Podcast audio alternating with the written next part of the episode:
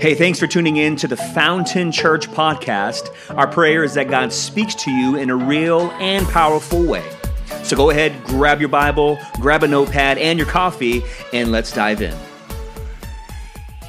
I'm excited. We're getting ready to embark on a brand new series entitled Masterpiece.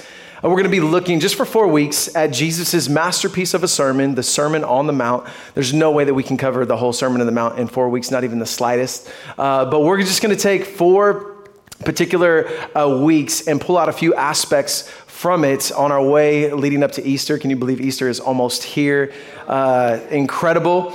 But, uh, but I, am really excited, and I, I want to start off by talking to you today a little bit about the, deciphering the difference deciphering the difference. Would you guys pray with me? Heavenly Father, Lord, as we dive into your word, I pray, and you know my heart's cry, God, is we're not here just to listen to a message or go through a religious routine.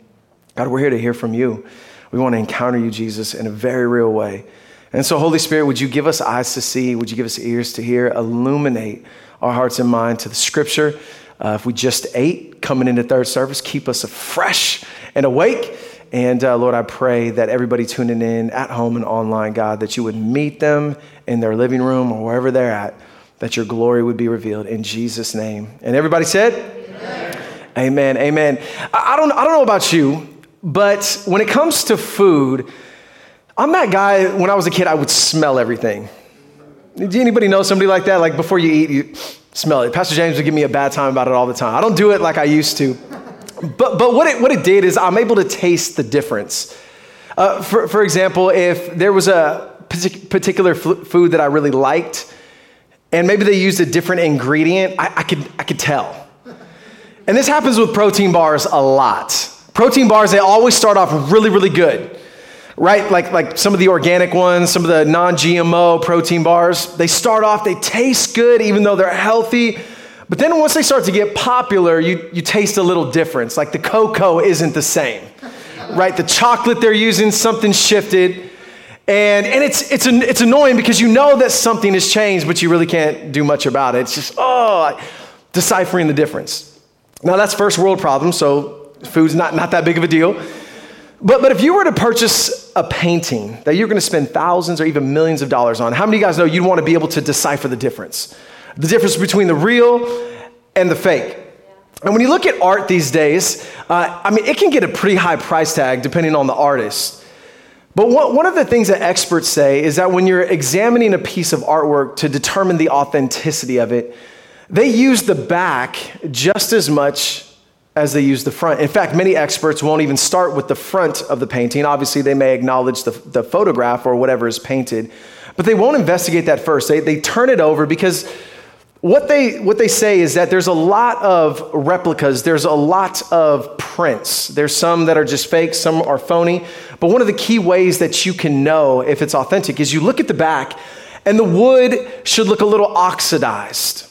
Right? They said that some of these artists they would smoke tobacco. Some of these ancient guys, and because the wood was so saturated in tobacco, you could literally smell the tobacco uh, as you put your nose to the back of the painting. That, that's how deep they want you to get involved. They, they want to use all of your senses. They want you to look at how the canvas is attached, because obviously um, it's easy to know if there's staples on the back. It's probably not a Van Gogh. And, and so they, they want you to examine the back and then they'll turn it over to the front. And they said you should be able to see some clearly defined brushstrokes. There should be texture and dimension. And there should be a sheen that's not really bright, but it's a little bit dull, yet it's still brilliant. Because they said on some of the prints, you can see texture and you can see brushstrokes, but they said you can tell the difference between an old painting and a new painting by the sheen. Now, they said people are getting really good at replicas and making the wood look old and all those things. So, you, you really, if you're going to spend a lot of money, you want to hire an expert that can really help you walk through. But they said the last thing they look at is the signature. And I thought, normally when I was growing up, it was all about the signature. Like, you know, is this a real baseball card, that sign? Look at the signature. But what they would say is, no, that's not a great place to start. In fact, you want to examine all of the painting, then look at the signature because they said many times there are paintings that artists never paint, but people slap their signature on it. And so people see the signature and they're like, oh my goodness, this is a Van Gogh or this is, you know, Michelangelo. Those are millions and millions of dollars, by the way. And, and so they, they, they get really excited because they see a signature. And many times they'll show and say, Hey, I got a Van Gogh. And, and one of the experts will say, No, he, he never even painted that picture. And so they're like, the signature is important. It's the last thing, it's, it's not that important. It's the last thing that you look at. It is important, but it's not the first thing that you want to look at because a lot of time the signatures are attached to paintings they never even painted. And I want you to kind of hold that in your thought and your mind as, as we navigate today. And then I think what's, what's really important is deciphering the referee on a football field. Like you need to be able to decipher the difference between the ref and the players. Are you tracking with me on that? Because the referee, compared to the players, normally is a little bit smaller. And if he gets mistaken as a player, like he or she can get dramatically injured. And it can go really bad on the field. So it's important we're able to decipher the referee from the players. But even more than that, could you imagine if the referee wasn't able to decipher the game? Could you imagine a referee on the field and the game is happening and they're confused? Like, oh my goodness, what is happened? What does that play? Was it, is that a flag on the play? Is that, was, is that a flag? Is that tape? Like, what if they didn't understand the game. Right. Like your first thought would be, well, why would they even be a referee? They wouldn't be a referee because a referee clearly needs to understand the game that, that's happening on the field because if not, it would be brutal. Fights would be breaking out, and they're like, is this fair? Is this necessary, unnecessary roughness? Like, what is this? And it would be a mess. It'd be, a, it'd be chaos on the field. It'd be a lot of pain points. And I, I would propose to you today that as followers of Jesus, that I think there are some pain points in our lives, even, as, a, as a church community, even as the capital C church here in America. I love the church. I'm not a guy that bags on the church. But I also think, man, we need to be honest, just like I am with my life, just like I am with my marriage, just like I am in my relationships. I think we have to be honest when there's some pain points that we need to lean into, that, that we need to be able to decipher between uh, what is real and what is not, what is true and what is false. And as believers, if we get away from that and we're not able to discern that, things can get really painful. And I, but I think there's some obvious pain points that we're wrestling with. And, and the first one is this is, is our identity in Christ. I think if we're not careful, we can spend our life defining ourselves by secondary cultural issues rather than biblical kingdom mandates. And so we can get caught up on, on some of the secondary stuff. Uh, like, for instance, I remember growing up, I've been wearing white shoes. I've been preaching for about 20 years. I've been wearing white shoes since the beginning. So now they kind of got popular a little bit, but then they're going to go out. I'm still going to be wearing them. And then they're going to come back in. I'm still going to be wearing them. But I, I remember growing up, there was kind of this notion that if you wore a suit and tie, that the anointing might be stronger on your life. That, that, that the Holy Spirit lived in the tie. And so, so I know when I would walk into like youth camps and I'm the guest speaker, they would look like, oh no, it's gonna be, it's gonna be a bad night. And then the Spirit of God would fall and just, it'd be a, an incredible night. But, but I, I remember that, that they would take cultural preferences, that's neither right nor wrong. Like God is not tripping on Air Force Ones or the tie. Do you know what I mean? But they would take cultural preferences and they would turn them into moral imperatives. They would take secondary issues and declare them as biblical mandates. And the Pharisees did this all the time. They would take secondary issues, they would even take their own traditions that they added to the scriptures, and then they would determine who's in and who's out by those secondary issues. Right? Pride would enter into their hearts, and it became a brutal game of comparison. Uh, this, this passage found in Luke chapter 8, 18, verses 9 through 14 says this It says, To some who trusted in their own righteousness and viewed others with contempt, Jesus told this parable. He said, Two men went up to the temple to pray. One was a Pharisee and the other was a tax collector. The Pharisee stood by himself and prayed, God, thank you that I am not like the other men, swindlers, evildoers, adulterers, even like this tax collector. Right? Just, I'm so grateful that I'm not like these people. Basically, I'm amazing. I got it together. Everything looks good. Today, it might look like this in some of our groups. Lord, I thank you so much. God, I thank you that I'm not like those conservatives. God, I thank you so much that I'm not like those liberals, swindlers, evildoers, adulterers, just like this tax collector. I mean, for me, I pay my tithes twice a week. I, I, I fast twice a week. I pay my tithes of all that I acquire. But the tax collector stood and had a, had a different posture. He stood at a distance, said, Man, I'm unwilling even, un, unwilling even to lift up his eyes to heaven. And said, He beat his breast and said, God, have mercy on me, a sinner. I tell you, this man, rather than the Pharisee, went home justified. For everyone who exalts himself will be humbled, but the one who humbles himself will be exalted. And I just use it. I mean, that's just what's, what's happening a lot in our culture today, even in the church. Thank God I'm not like this group or that group or this group or that group. And, and can I just tell you, fasting is important. But, but you can fast and not be saved. Like you can fast and your heart be far from God. Paying your tithes, that's important. But you can still pay tithes and not be close to Jesus. And so, so those are secondary things that, that rather than giving glory to God and thanking God and, and, and seeing ourselves through a healthy lens of God's grace, God's mercy that He's bestowed upon us, the Pharisees, they just were like, man, thank you that I'm not like them. And, and it's interesting because in our day, I think we have to be careful that just because we have opinions on secondary cultural issues, it doesn't mean that you're acting like Jesus. And some of this you may need to take in for a minute, you may need to, to, to wrestle with, but, but if we're constantly defining ourselves by what we're against, rather than defining ourselves by who God says that we are in Him and the character that we're exhibiting, we have a pain point. We have a pain point. And, and so, so from there, we, we transition to another pain point, which is moral conformity.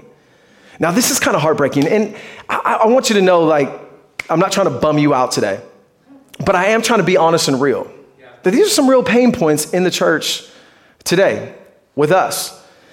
And, so, moral conformity, for the most part, statistically, we look just like the world does when it comes to sexuality, when it comes to porn, when it comes to our spending habits, when it comes to our life choices, uh, when it comes to our decisions on major issues. We look pretty, statistically, this is my opinion, it's just statistically, we look a lot like the world does. In other words, we're, we're, many times we're building on the same foundation of the world, but then we're decorating our house with Christian ornaments and language, but really not reflecting the beauty, the beauty and the majesty of Jesus. Are you with me? It says this in uh, Matthew chapter 15, verse 19 For out of the heart comes evil thoughts, murder, adultery, sexual immorality, theft, false testimony, and slander. And so, not only do we have, and on the identity portion, we could go into a lot of different aspects, um, but, but I think we also see on this um, moral conformity that there's a heart issue. Because all of these things flow from the heart. The heart is, is kind of that foundational piece, if you would. And then, and then not only are, are we struggling with moral conformity, but we're also dealing with ideological idols. And this is huge. So I want you to, you're going to dive deep with me for a moment, and then we're going to come up and breathe. Are you, are you with me? Now, now, an ideology is an idea that many times takes a part of truth and then makes that part of truth a whole truth, and then ends up distorting the truth and, and kind of goes against the original vision. Uh, an ideology is, is something that many times is an idea that's taken and is exalted above God and is put in the position of God. So it's like we take a good thing because uh, an, an ideology a lot of times has a little good portion of truth, and we can take a good thing, but when we take a good thing and make it an ultimate thing, when we make that thing God, things start to break down and disaster starts to strike. Are you tracking with me on that? And so so we take things like, like politics, freedom, justice, equality, those are all great things. And even in scripture, we see God speaking to these areas, but those things were never meant to be God. And when we take those things and we put them in the position of God, now we have a breakdown. Because those things were never meant to be God. Are you tracking with me? So just, just bear with me when we look at ideologies, you might be saying, well, what are you, what are you like talking about? How does this, what, is, what does that even mean? Well, well, the common denominator in ideology is, is really humanity and its ways is at the center, not God. And so, so all of a sudden, humanity, be, humanity and its ways, its moral reasoning, its autonomy becomes at the center of our life rather than God Himself. And, and, and just to be honest with you, our, we were never created to orbit around ourselves. We were created to orbit around God. Anytime we've got that distorted throughout history, it ends very tragically. And that's just not my opinion. That's just as we look out into history. And so, with that, with that being said, many times things start off as a good theory or an idea for a better society. And then all of a sudden, that idea becomes uh, n- not just an idea, but it becomes God. It tries to replace God in our life and becomes a metaphysical lens that we start to interpret all of life through rather than the gospel. See, as, as followers of Jesus, God calls us to see everything through the lens of the gospel, through the lens of the scripture. So, what do I mean by that? That the way that we see God, that the way that we see the world, the way that we see ourselves, the way that we see one another should have the gospel as the filter, not an ideology. And anytime, listen, it does, and, and can I just tell you, a lot of kingdom living, which we're gonna talk about today, is gonna impact a lot of those things. But some of these things, that some, some great ideas that we have, are never meant to become God. When they replace God, we have a problem. So, for instance, uh, Exodus chapter 32, verses 1, this is not new. This is actually ancient, of taking an idea and glorifying it to a God status. It says, When the people saw that Moses was so long in coming down from the mountain, they gathered around Aaron and said, Come make us gods who will go before us. Now get this picture. Moses is up on the mountaintop hearing from God to give to, you know, to give God's word to the people. And they're like, Mo, you're taking too long. We don't even know where you're at. We're not even sure what's going on down here. So they said, How about we make some gods for ourselves? Sounds like a great idea. He says, as for, this, as for this fellow Moses who brought us up out of Egypt, we don't even know what has happened to him. He could have died on the mountain. Maybe God killed him. We don't know. But then they said this. So Aaron, the high priest, the pastor, if you would, was like, man, what do I do with this, man? This, I'm feeling a lot of pressure on this end. So he said, all right, well, take off the gold earrings that your wives, your sons, and your daughters are wearing and bring them to me. So all the people took off their earrings and brought them to Aaron. He took what they handed him and made it into an idol, cast into the shape of a calf, fashioning it with a tool. Then they said, These are your gods, Israel, who brought you up out of Egypt. And think about this God had already gone out before them, delivered them from slavery is, you know, demonstrated his power and his glory and his presence with them by a cloud by day that was very evident and a pillar of fire by night. God said, I'm going to go before you. Moses said, God, if your presence doesn't go before us, I don't want to go. We don't want to go. But these guys got impatient. They had an idea. That idea then turned into an ideology, which turned into an idol, which they began to worship. And that was not good. Are you tracking with me on that? And so I, I like what John Mark Comer says. He says that he says that ideologies many times try to replace God. And so they'll offer identity that's fragile. They'll, they'll offer a worth, even though it's performance based. They'll offer belonging, meaning, purpose. They'll offer a new scale of good and evil. And they'll also declare who's in and who's out. They'll give you a hope of a better tomorrow, all without God, sometimes against God, even using God's signature. And so, so when you look at this, that's exactly what they did. They said, okay, this calf now is Yahweh. This is the God that goes before you. And so what did they do? They took God's signature and they put it on the wrong painting. And so, as a result of this, as a result of these pain points, it's also affected our witness as followers of Jesus. Now, this is cool because if you're not a follower of Jesus right now and you're listening online, we're so grateful that you're here and you just get to, you know, kind of, you're like, man, yeah, go get them, Pastor Matt, because I don't really see, I have some of these problems too. So you get to sit back, eat your popcorn, relax, enjoy. Uh, but for us that are following Jesus, this is important because the world is watching our lives. And this dramatically affects our witness. See, when God ceases to be God in our life, man, things, things get destructive pretty quick. I love what Peter says. He says, but in your hearts, honor Christ the Lord as holy, meaning set Jesus apart as Lord of your life. Always being prepared to make a defense to anyone who asks you for a reason for the hope that is in you, yet do it with gentleness and respect. The problem is today, not a whole lot of people are asking questions in regards to followers of Jesus, in regards to our lives. Because if Christ is not set apart as Lord, number one, we're not going to be prepared. Number two, our life isn't very questionable because we look just like the rest of the world. So like, there's really no questions to ask that I'm interested in. And then, man, our hope is going to be skewed because we're putting our hope in things or, or, or, or idols other than the one true and living God. And then gentleness and respect, it can very be easily just to live a life of arguing, arguing and grumbling and complaining. But, but I think this really paints a clear picture of what I'm trying to say. Is it's an atheist author, and this is what he writes about Christianity. He says, if Christianity is such an essential add-on, why become a Christian? I'm not religious, so it's not my place to dictate to Christians what they should and should not believe. Still, if someone has a faith worth following, I feel that their beliefs should make me feel uncomfortable for not doing so. If they share 90% of my lifestyle and values, then there's nothing especially inspiring about them. Instead of making me want to become more like them, it looks very much as if they want to become more like me. And what he's just saying is just answering honestly, like, I don't see much of a difference. Like, I, like, I don't, there, there's nothing, it just kind of seems like Jesus is an add on, but really not Lord over, over our life. And so I think it's a great opportunity for us today as we embark on this series, as Paul said, to examine ourselves to see whether you are in the faith, to test yourselves. Do you not realize that Christ Jesus is in you? Of course, unless, of course, you fail the test. See, what, what, what Paul is saying is if Christ is living on the inside of us, his life is going to flow from us. It's going to be evident. And, and I'm not saying that, or I'm not talking about perfection or anything like that, but I'm saying the direction of our life, there should be something different about our lives.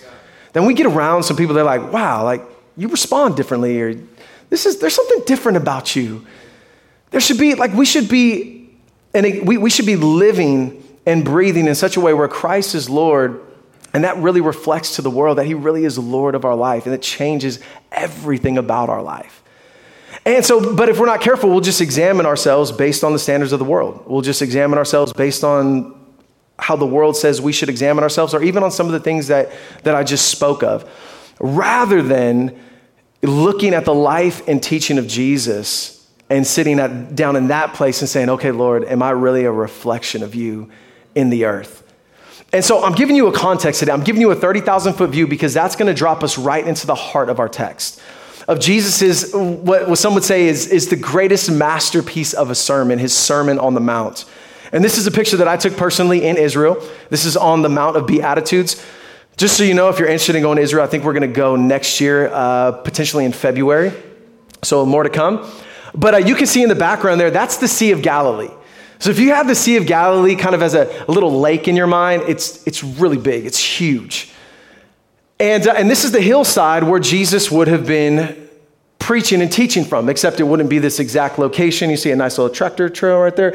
Um, but it, it would have been on the hillside right on the other side, right to the right of this. But this would have been Jesus' view as he sat down to teach. Uh, but, but I think this is so important because a lot of times when we think about Jesus teaching on a hillside with a gorgeous view, we, we kind of get this, this hippie on a hillside feel. You know, like Jesus, is, his robes are flowing and long hair, like all these, all these pictures of Jesus that we've been given in our culture, right? And then his disciples come around, it's kind of a kumbaya moment, like Jesus, tell us some poetic words and teaching. And, and, and that's why it's important that you actually read and study the Bible, because that's not the setting of this at all. In fact, let me give you the context of right before this is Jesus is about to teach, about to preach, and let me give you the setting leading up to this. And so, Matthew chapter 4, verse 23 and 25 says, Jesus went through Galilee teaching in their synagogues, proclaiming the good news of the kingdom, and healing every disease and sickness among the people.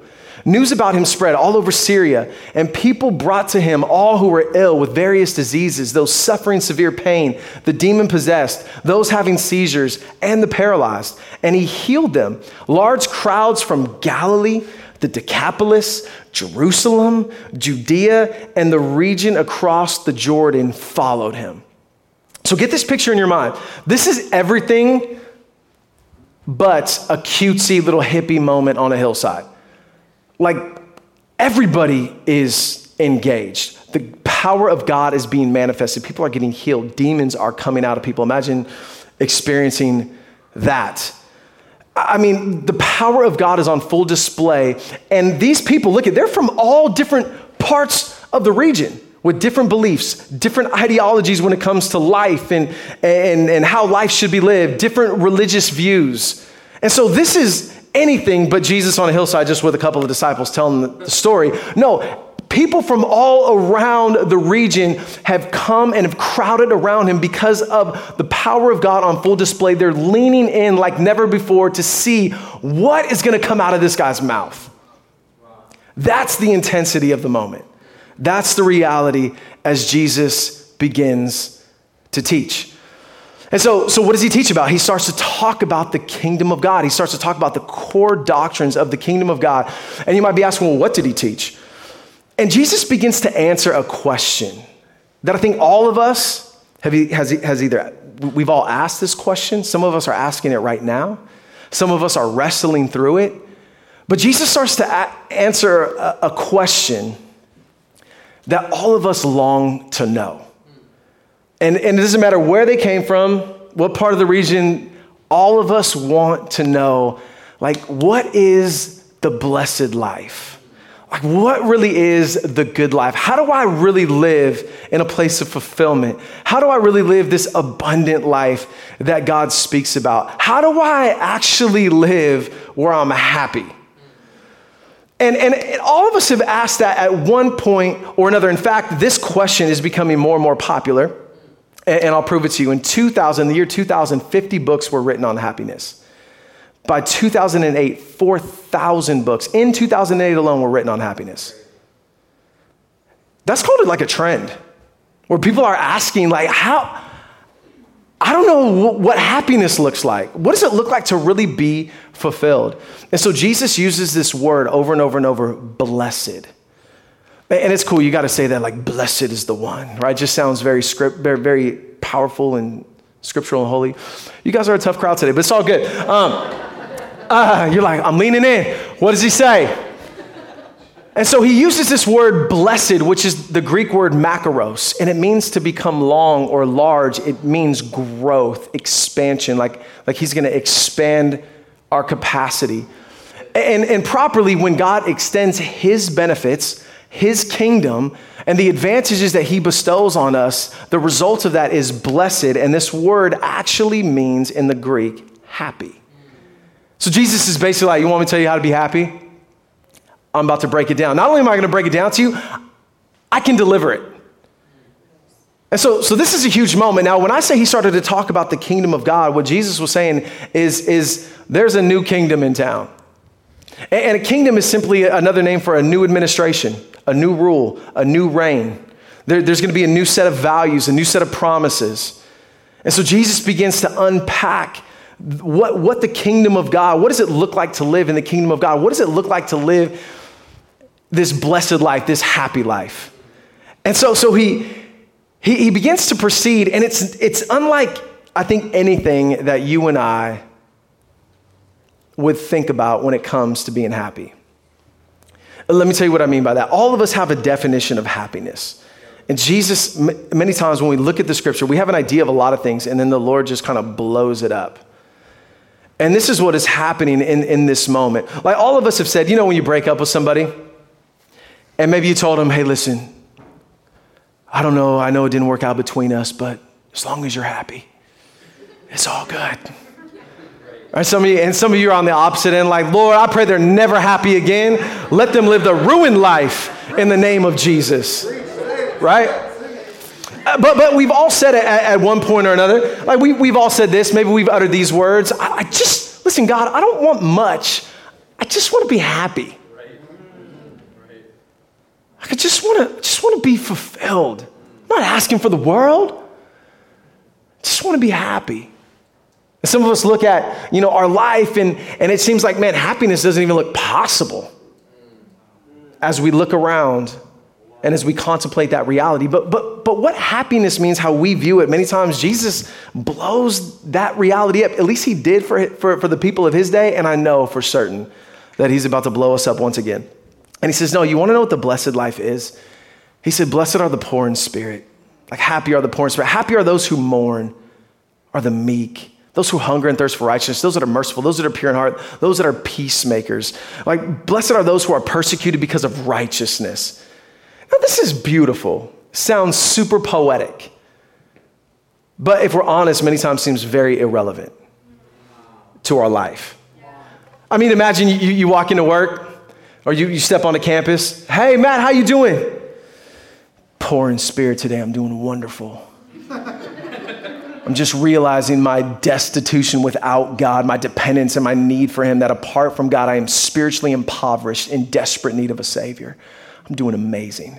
Right? They're like, what? Like, like, like, you go to the water cooler and you're like, man, how are you doing today? Man, I'm doing so good. I've been mourning like crazy.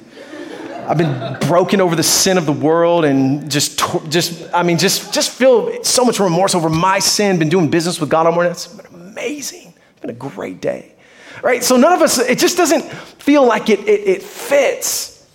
Because many of us have defined happiness as something that we pursue that we think we need. Like, if I can just get my hands on this, if I can just fix this, God, if you could just give me that, if I can just figure this out, then I'll be happy. But Jesus kind of blows up the whole thing and I would propose to you that happiness is not found by pursuing something you think you need, it's pursuing Jesus and letting Him form you into the person He's called you to become. That's what Jesus is talking about. It's like a little golf clap. That's good. Is it kind of good? It's great. It's super good. Let's go. Uh, this is no. This this is it. But but but even and here's the hard part. And if if if you're watching and you're not a follower of Jesus, I'm gonna kind of bag on Christians a little bit. You can give me a thumbs up in the chat. Um, and when I speak about that, I'm talking about myself, is that many times we, we know this as believers. That's the hard part. And, and we would say it's true, but then we still are, live our lives in such a way like the world where we're just, if I can just get this, like if I, if I can just fix this, this relationship, if I could just get a hold of, you know, this career, if I could just, you know, get an opportunity here, if I, and we still live in the same mindset. And even though we know it to be true, we still fall into the same patterns that happiness is something that we pursue rather than pursuing Jesus and letting Him form us into everything He's called us to become. And Jesus said, that's where the blessed life is found. And so that drops us right into 1912, the Titanic. Uh, everybody's familiar with the Titanic.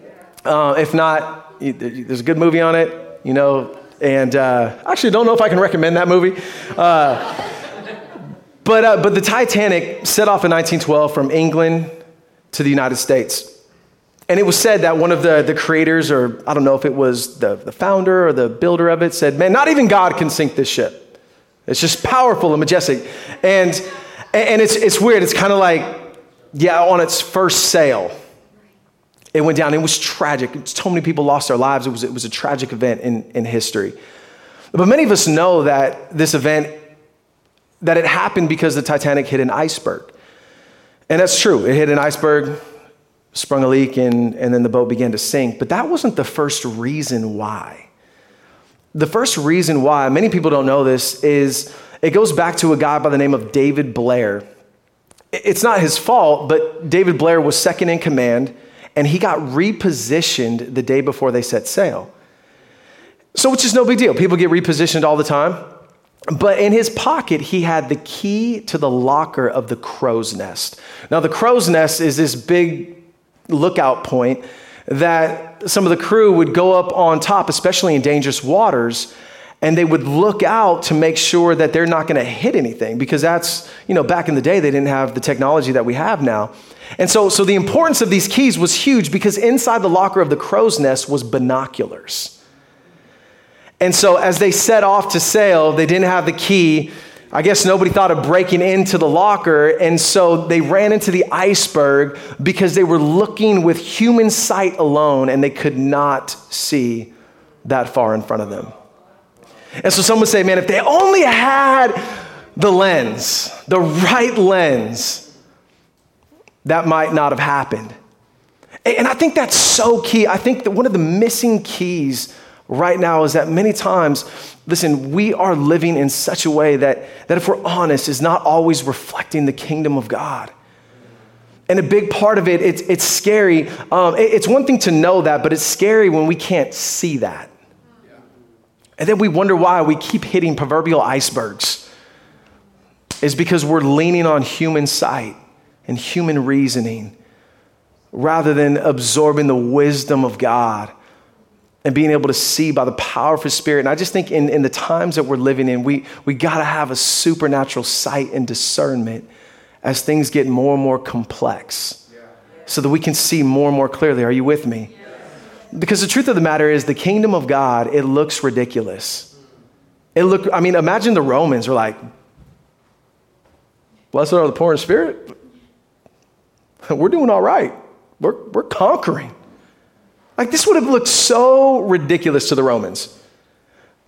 But Jesus is not talking about an external reign, he's talking about a, a, a life that's transformed. And, and, then you had just the, the religious leaders of Jesus' day. The kingdom of God did not fit with them either. The Pharisees, they thought the kingdom of God was going to be ushered in by adherence to the law.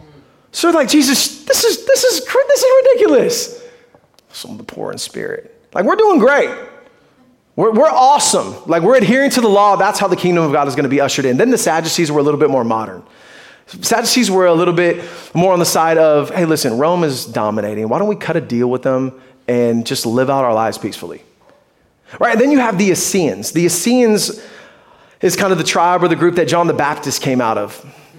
And those are the guys that were like, run for the hills. It's all messed up. Go to the desert. And that's what they did. Everything is messed up. They're like prepper on steroids, right? Dig a hole in the earth and tuck yourself away. It's, it's coming. And, and, then there were the then there were the zealots, and they're like, "Oh, we're going to usher in the kingdom of God. All right, the Messiah is going to come because we're going to rebel, and, and we're going to revolt." And we see these revolts happen throughout history, and they didn't turn out very well because the Romans were pretty strong. And, so the bottom line is, Jesus' kingdom didn't fit anywhere here. And Jesus is saying, man, this is it.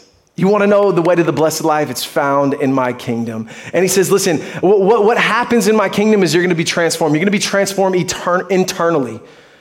Like God begins to work on our heart in such a way, that it manifests externally as we reflect his beauty and his glory to the world. Jesus says, My kingdom is, it's an upside down kingdom. I know it doesn't make sense to you. Like the world says you need something of value in order to get in, but the kingdom of God says not until you realize that you're utterly spiritually bankrupt and have nothing to offer God, that you see your need for a Savior, that you get in. It's completely different. It contradicts everything that the world says this is how you find success, this is how you find happiness. And Jesus said, That is not the way. So, so, so what, do, what do we do as we navigate over the next several weeks? And I would say I, my prayer is that God would open up our eyes and that we would slow down enough to behold Him. You know, one of the things that I, I told Jackie last night, I said, babe, isn't it crazy that we take so many pictures, but we never look at them? Like my phone, I got thousands of pictures, but we never go back and look at them. When's the last time you're like, let me just scroll back and look at every picture? We, we take them, we're like, okay, cool, got the shot, let's move.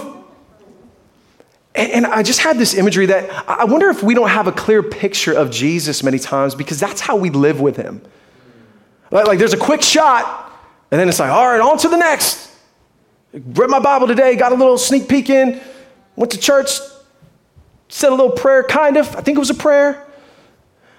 And then we wonder, like, why our, our vision is so skewed and, and why we can't see. Because in order to behold him, you, we got to be still. And we got to take the time, we got to do the work to investigate, to, to behold, to just pause and look at the beauty. Because listen, can I tell you this? What you behold, you will start to become. And I think many times we're, we're, we're, many times we look like the kingdom of the world. Why? Because we're beholding it. And, and, we're, and we're not beholding him enough. Let me tell you what I mean by that. Uh, Paul says in 2 Corinthians 13, verse 18, he says, Now we all with unveiled faces, beholding the glory of the Lord, are being transformed into the same image from one degree of glory to the other, for this comes from the Spirit who is the Lord. And so, so I want you to get this picture. This, this word beholding, it, it has this idea of the reflection of a mirror. But it has really little to do with the reflection. It's talking about the closeness and the intimacy. Like, like that, as you and I begin focusing more and more on Jesus, that the Spirit of God begins to transform us more and more into His image.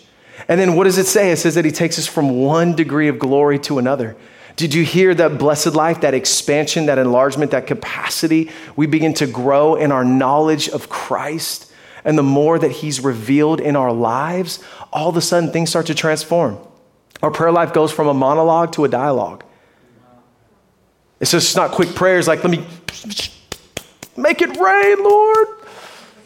No, all of a sudden it's like I'm, I'm listening to your voice. I'm, I'm praying as, and I'm opening up the scriptures and I'm, I'm, I'm really being still. I want to hear from you, God. I want to press in.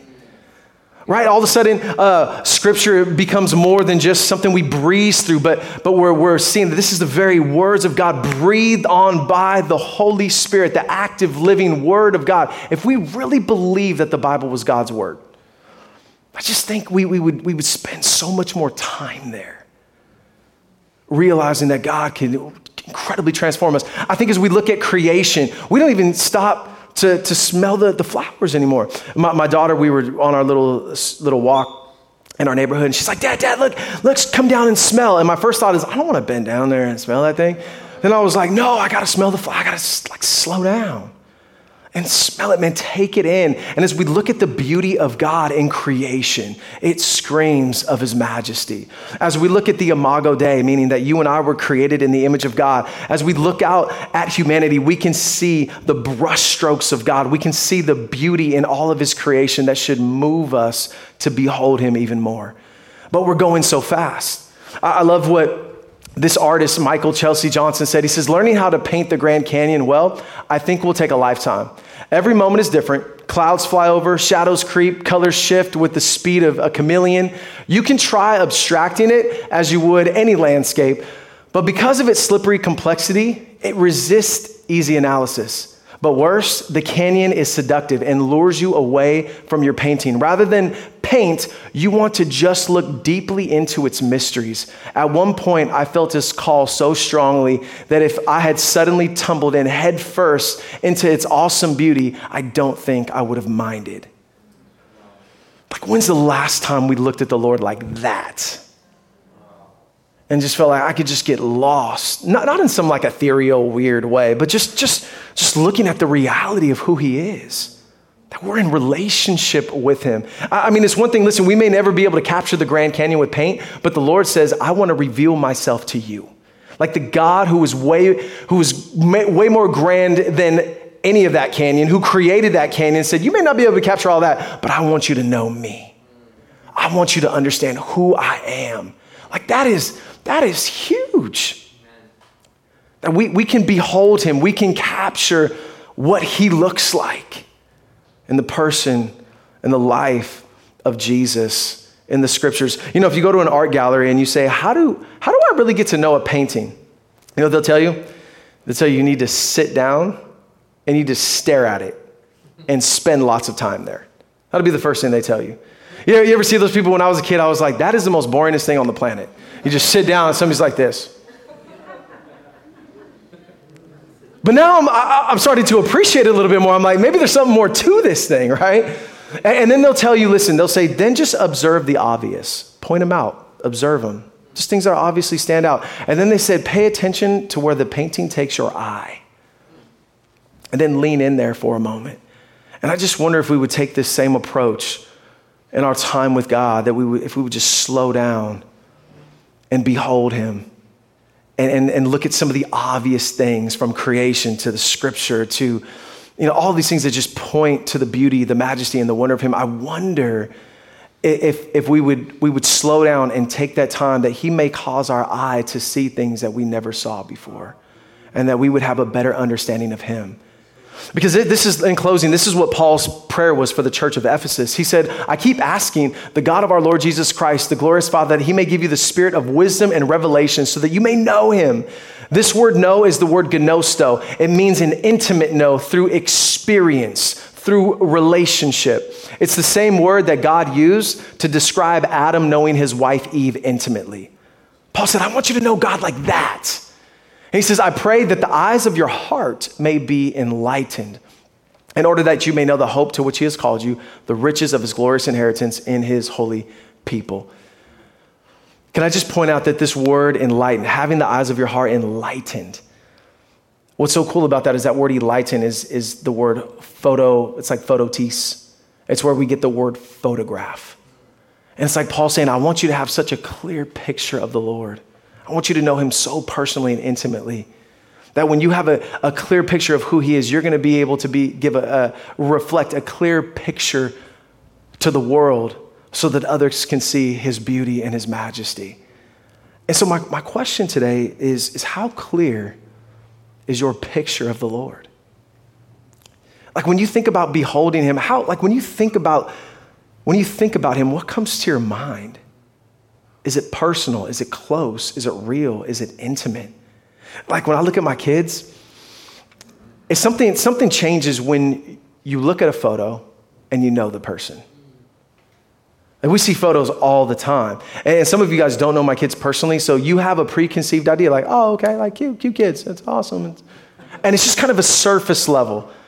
But when I see my kids, I see Abby, I see Hannah, I see Oli. I could tell you all the intricacies and the details about their life. I could tell you what makes them laugh, what makes them cry. I could tell you all of their personality traits. And, and what's so interesting is I look at this, their pictures, they each reflect something different because I have a relationship with each one of them that looks a little bit different.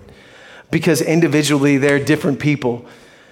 And as I look at it, it's just so clear like, oh, my Abby, I could just sit down and tell you all about her for hours. And, and oh, my Hannah, like I, I, could, I could go on for days. And my Olivia, I could just sit down and for hours tell you about them because the picture is so clear. So clear. I could tell you what's real, I could tell you what's fake, I could tell you what's true, I could tell you what's a lie because the picture is clear. You know, Olivia, she came to me because I always ask before I use their pictures in a sermon or if I'm going to use a story, I say, hey, girls, I'm gonna, can I use this story? Because I want to honor them. And Olivia is like, yeah, dad, absolutely. That's totally cool. She says, hey, dad, when you see my picture, she said, what scripture comes to mind? I said, oh, that's a great question. I said that you're fearfully and wonderfully made. She says, yeah, you think that about all of us. I want something specific. I was like, Who are you? And so I said, Baby girl, I, I need to think about that. I don't want to just give you a, a scripture off the top. I, I really want to think about that. See, her question was like, I, I want you to be specific with me. And I wonder if, if we would get a little bit more specific with the Lord, that the picture might become a little bit more clear. That go from a general sense to a personal sense. And as we behold him, he says, we'll become more and more like him because the Spirit of God will transform us more and more into his image. And he says it's in that place, not when you're in the pursuit of things that you think you need, but when you're pursuing Jesus and letting him form you into the person he's called you to become. It's in that place that I'll enlarge your tents. It's in that place that I'll expand your hearts. It's in that place that you'll find real happiness and fulfillment. Thanks again for joining us here at Fountain Church. For more details on how to get connected, visit us at fountainchurch.cc. We're also on YouTube, Facebook, and Instagram. We'll see you next time.